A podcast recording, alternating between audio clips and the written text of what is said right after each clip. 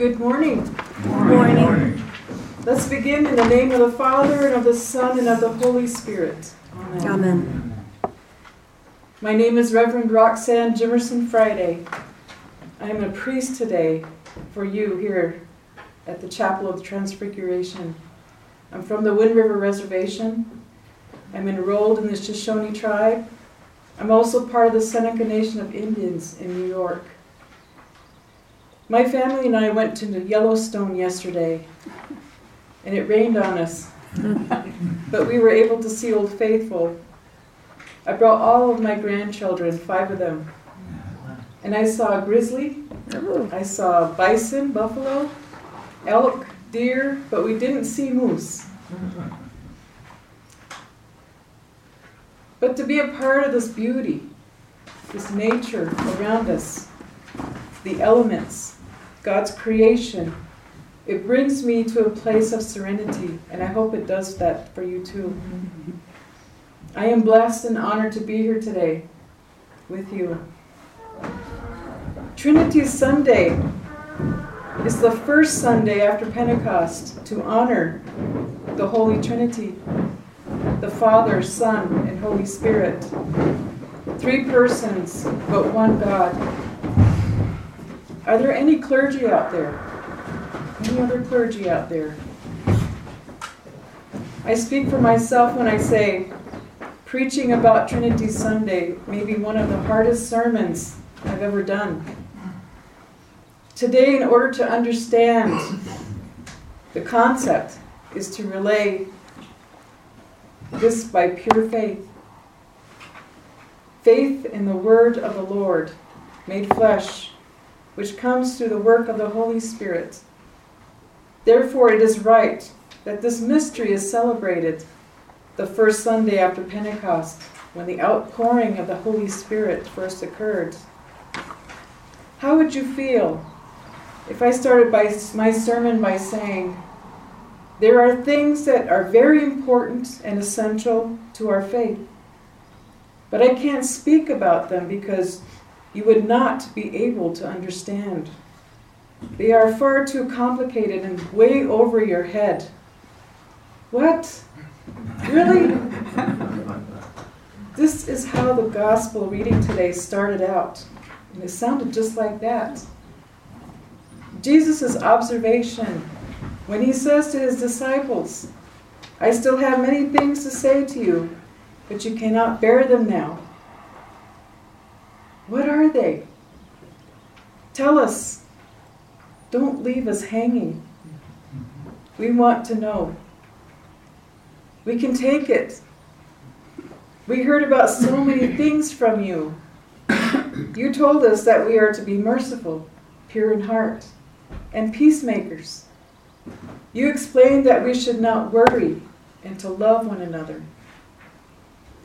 But in this brief portion from Jesus' farewell sermon, we are not told what those many things are, only that Jesus will not tell us. But we are told that in the future, in the unfolding of time, we will be told. And we are told how we will hear of them.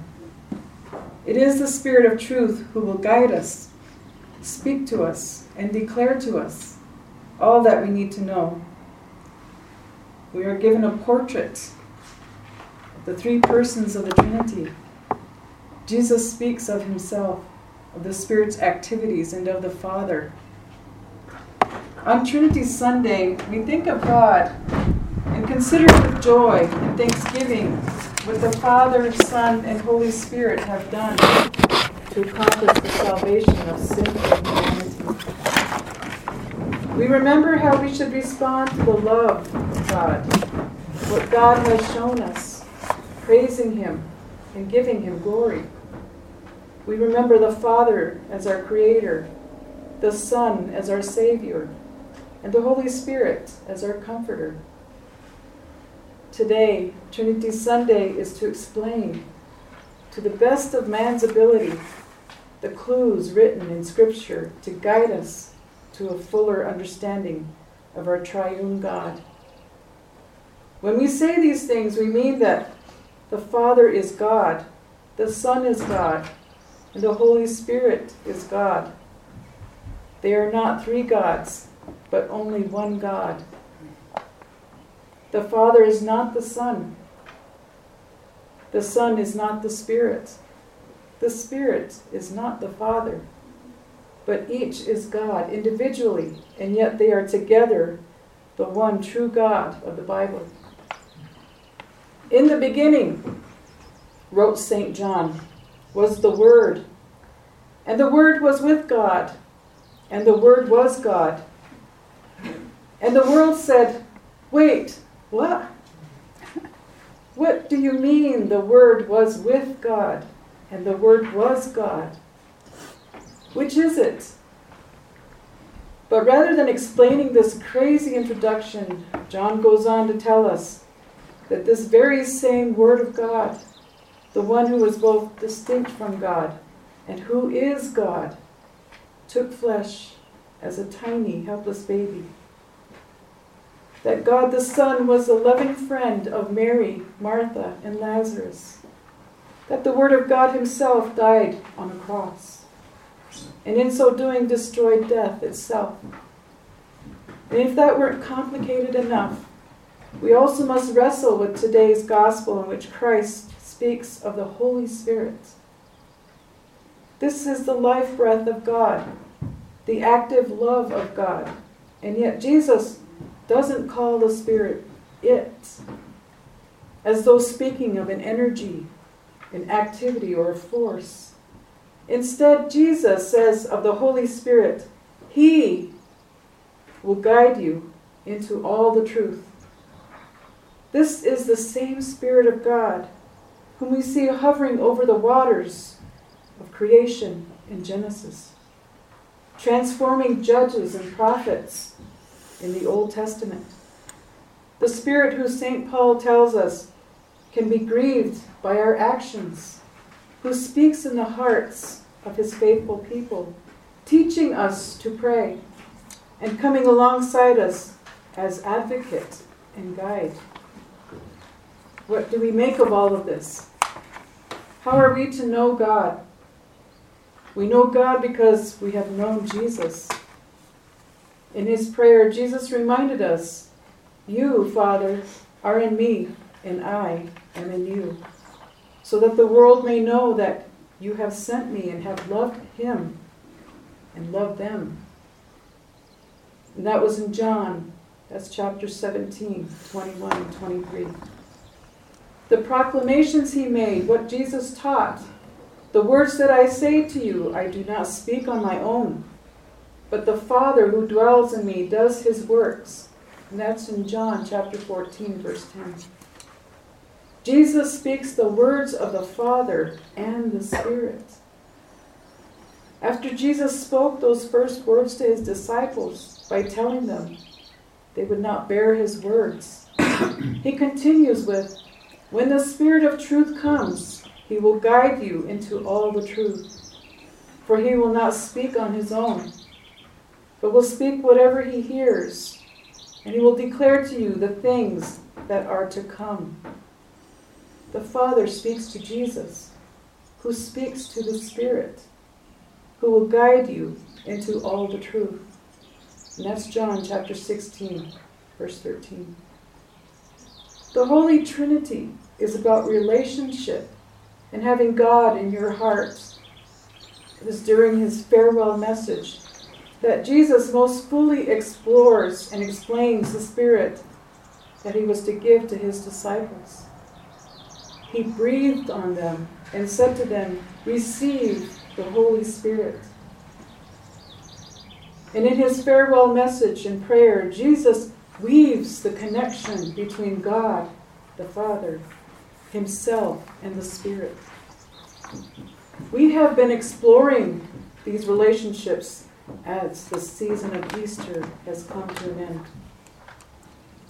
Someone has said it this way, if you try to explain the Trinity, you will lose your mind. But if you deny it, you will lose your soul. Very deep. How can we illustrate the Trinity? Some of you may have already heard this before, but to illustrate the Trinity, we look at water. Water can exist as solid, liquid, or steam. It's okay to use water in this way, but usually water only exists in one state at a time. However, there is a physical condition in which water can exist as solid, liquid, and steam at the same time, which would be a much better illustration of the Trinity. But there are others we could mention, like an egg. An egg is made up of a shell, the egg white, and the yolk. All three are needed for an egg to be complete. One of the more interesting illustrations that I noted the different roles a person can play. I am a mother, I'm a daughter, and I'm a wife, one and at the same time. Yet I'm only one person. A more biblical approach is to consider that a husband and wife are two persons, yet in God's eyes, they are one flesh. And children, you add children, and then you have the family as a miniature and imperfect version of the Trinity. How can God be three in one? How can God be the Creator, and the Redeeming Son, and the Teaching Spirit? It is a mystery. I try to understand it, but more importantly, I believe in it. I read somewhere that God being three in one means that God is never lonely. He always has a companion. But maybe that is too simple of an idea, right? However, as we try to completely understand this idea of the Trinity, there will always remain a mystery. But the Spirit will continue to lead us, and as we mature in faith, our understanding, our knowledge, our belief in the Trinity will mature. So it is important to stay faithful. It is important to be involved in the body of Christ, the church, so that our faith may mature and grow. One last thing. When I was visiting the Holy Land about 5 years ago with a group of the Episcopal Diocese of Wyoming, Jerusalem, like much of Israel, has changed hands several times since King David conquered it 3,000 years ago. It is a holy city for Jews, Muslims, and Christians, who all have historical and religious attachments. Everywhere we went, there were only two words that we all understood together. One God. Everywhere we went, people we never knew, we knew they were speaking languages. And when they would come up to us, they could just tell who we were. We couldn't wear our crosses either. We had to make sure we didn't have our crosses. And I didn't understand that part. There's another historical thing about that. But they would look at us and say, one God. That's what we all understood. Without speaking their language, we understood that there is one God. And that's all that mattered to all the groups of the religion.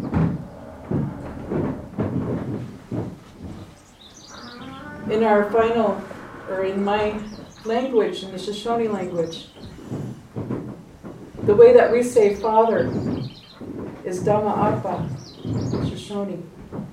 And in the Arapaho language, it's Behinis, Sanana Behin. That means Father of us all. And so when we say prayers, we try to include that language when we say those prayers, because we can understand each other. I just leave you with that. Let us pray. Dear Heavenly Father, may today there be peace within. May you trust your highest power, that you are exactly where you are meant to be. May you not forget the infinite possibilities that are born of faith. May you use those gifts that you have received and pass on the love that has been given to you. May you be content, knowing you are a child of God. Let this presence settle into your bones and allow your soul the freedom to sing and dance. Peace is there for each and every one of us. In Jesus' name we pray. Amen. Amen. Just one quick thing I wanted to share with you. I received this stole, and I'm wearing it on the outside. Usually I wear them under. But I'm wearing it outside so I could show you when I became a priest, because I am the first Native American priest in the state of Wyoming. I just wanted to let you guys know that. There was a priest that came, or that was with the Wind River Reservation for years. Her name was Anne Fontaine. Mm-hmm. And the people of the church made this for her. And she took it with her when she left. When she found out I was ordained, she sent it back to me before she died. Mm-hmm.